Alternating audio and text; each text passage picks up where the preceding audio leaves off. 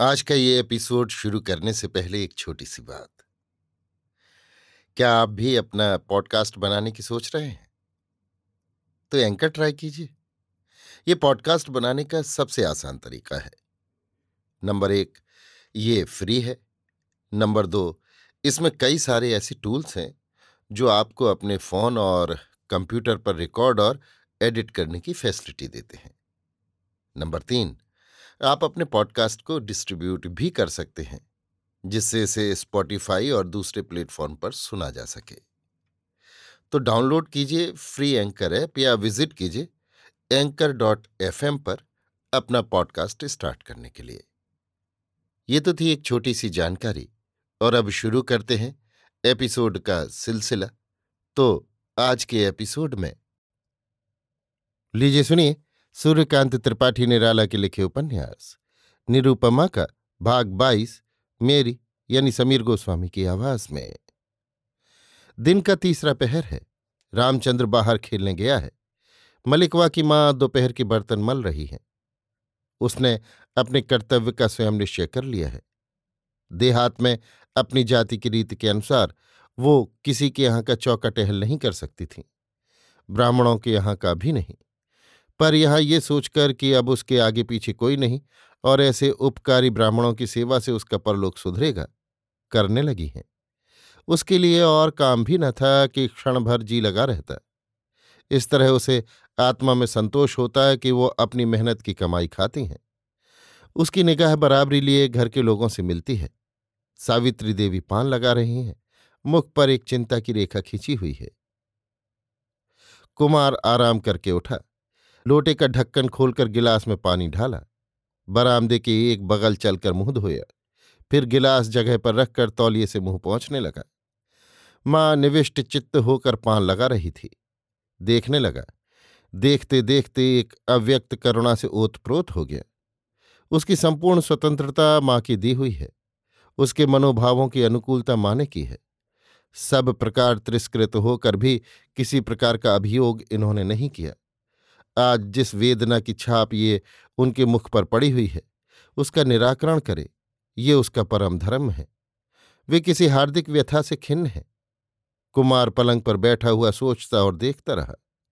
माँ के दुख के कारण की अनेक प्रकार से जाँच करते हुए उसने सोचा, हो ना हो, मेरे विवाह की याद कर सामाजिक मर्यादा से गिर जाने के कारण माँ को खिन्नता है।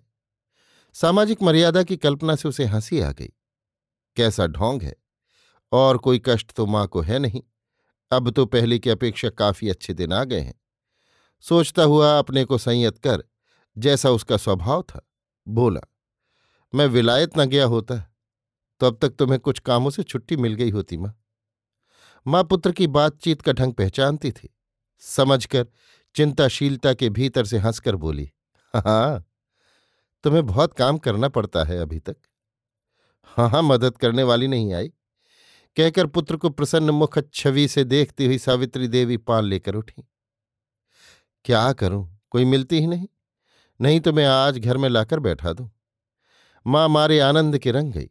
पान देकर प्रसन्न कंठ से बोली, और जो मिलेगी वह मुझसे दूना काम लेगी। कुमार नहीं समझ सका कि माता ने कमल पर चोट की। पुत्र के मुख पर छाई अज्ञता को पढ़कर मुस्कुराकर माता ने पूछा रामलोचन बाबू की लड़की को पहले पहल तुमने कहाँ देखा था? कुमार कुछ भावुक हो गया। कहा, वो बड़ी लंबी कथा है। वो लंबी कथा इतने से माता के पास संक्षिप्त हो गई। उन्होंने समझ लिया, निरूपमा और कमल में कौन कुमार के मन के ज़्यादा नज़दीक है। बहकाकर कहा, लंबी कथा है, रहने दो। तुम्हें अभी कमल के यहाँ भी तो जाना है। अपनी प्रसन्नता को हृदय में छिपाकर माँ ने पुत्र को देखा। नीरू क्या फिर आई थी माँ? कुमार ने ओजस्वितापूर्ण आग्रह से पूछा। माँ उतनी ही सहज होकर बोली, ना, फिर तो नहीं आई? कुमार गंभीरता से कपड़े पहन रहा था, इसी समय नीली और रामचंद्र कमरे में आए। कुमार को देखते ही मुस्कुराकर सावित्री देवी की ओर फिरकर ऊँचे गले से नीली ने कहा, दीदी का विवाह आज पक्का हो गया है। अगले सप्ताह सोमवार की रात को होगा। सुनकर सावित्री देवी जैसे कुछ चौंकी, पर वो दूसरे की समझ में ना आया। कुमार कुछ कह ना सका। कपड़े पहनकर धीरे पदों से नीचे उतरा। कमरे में सन्नाटा छाया रहा। धीरे धीरे कुमार नीचे उतरा कि दरवाजे पर चिट्ठी रसा मिला। सावित्री देवी के नाम एक चिट्ठी दी। माँ के नाम किसकी चिट्ठी हो सकती है? सोचता हुआ कुमार ऊपर चढ़ा। हस्ताक्षर पहचाने हुए नहीं मालूम पड़ रहे थे। ऊपर कमरे के द्वार पर आकर माँ से कहा, आपकी चिट्ठी। कहकर पास खड़ी नीली को बढ़ा देने के लिए दे दी।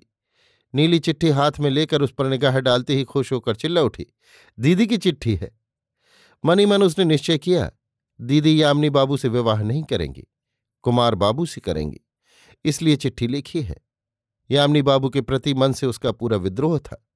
खुलकर कह दिया, दीदी यामिनी बाबू को चाहती नहीं, बाबा जबरन विवाह करवा रहे हैं। सुनकर खुशी के मारे सावित्री देवी को लिफाफा फाड़ना भूल गया और आनंद के लिए बढ़ी। उसी तरह हाथ में लिफाफा लिए पूछा, फिर दीदी तुम्हारी किसको चाहती हैं? नीली कुमार की ओर देखकर मुस्कुराकर आँखें गड़ाकर रह गई। मारिलाज के कुमार का मुँह लाल हो गया। माँ के सामने ऐसी बेहयाई उससे कभी नहीं हुई। उसे चिट्ठी देकर चला जाना था। वो खड़ा रहा। वो अवश्य चिट्ठी का मजमून जानना चाहता है। वो नीरू के हस्ताक्षर भी पहले से पहचानता था। तभी नहीं गया। माँ यही सोचेगी। सोचकर और लज्जित होकर नीचे उतरने के लिए चला। माँ ने लिफाफा फाड़ा था। चिट्ठी पढ़ी नहीं थी। मुड़ते देखकर कहा, ठहर जाओ जरा। कुमार खड़ा हो गया। चिट्ठी पढ़कर सावित्री देवी ने कुमार को पढ़ने को दी। लिखा है, माँ, आपके मकान मैंने खरीद लिए। विधाता की इच्छा से अगले सोमवार को मेरा विवाह है। विवाह हो जाने पर मैं रामचंद्र के नाम की लिखा पढ़ी करूँगी। शायद इधर समय न होगा। आपकी स्नेह प्रार्थनी निरु। कुमार ने पढ़कर एक नशे में जैसे धीरे धीरे माँ को चिट्ठी बढ़ा दी, फिर धीरे धीरे नीचे उतर गया। कमरे में वैसा ही सन्नाटा छा गया।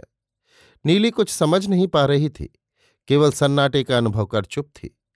रामचंद्र रह रहकर माँ की ओर देख लेता था। सावित्री देवी फिर चिट्ठी पढ़ने लगी।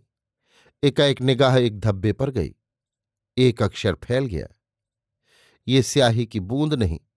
उन्होंने निश्चय किया क्योंकि अक्षर फीका पड़कर फैल रहा है। बरसात के पानी की बूंद नहीं हो सकती, क्योंकि इसके पड़ने की संभावना तब है जब पत्र पोस्ट कर दिया जाएगा और इधर उधर लाया भेजा जाएगा या जब चिट्ठी रसा के हाथ में आएगा। यों कमरे में लिखते समय झरोखे के पास बैठने पर बूंद पड़ सकती है। नीली पास खड़ी थी, कुछ आग्रह से पूछा, तुम्हारी दीदी ने ये चिट्ठी कब लिखी? तुम्हें मालूम है? ना? नीली निगाह से इस प्रश्न पर प्रश्न कर रही थी कि ऐसा क्यों पूछती हो?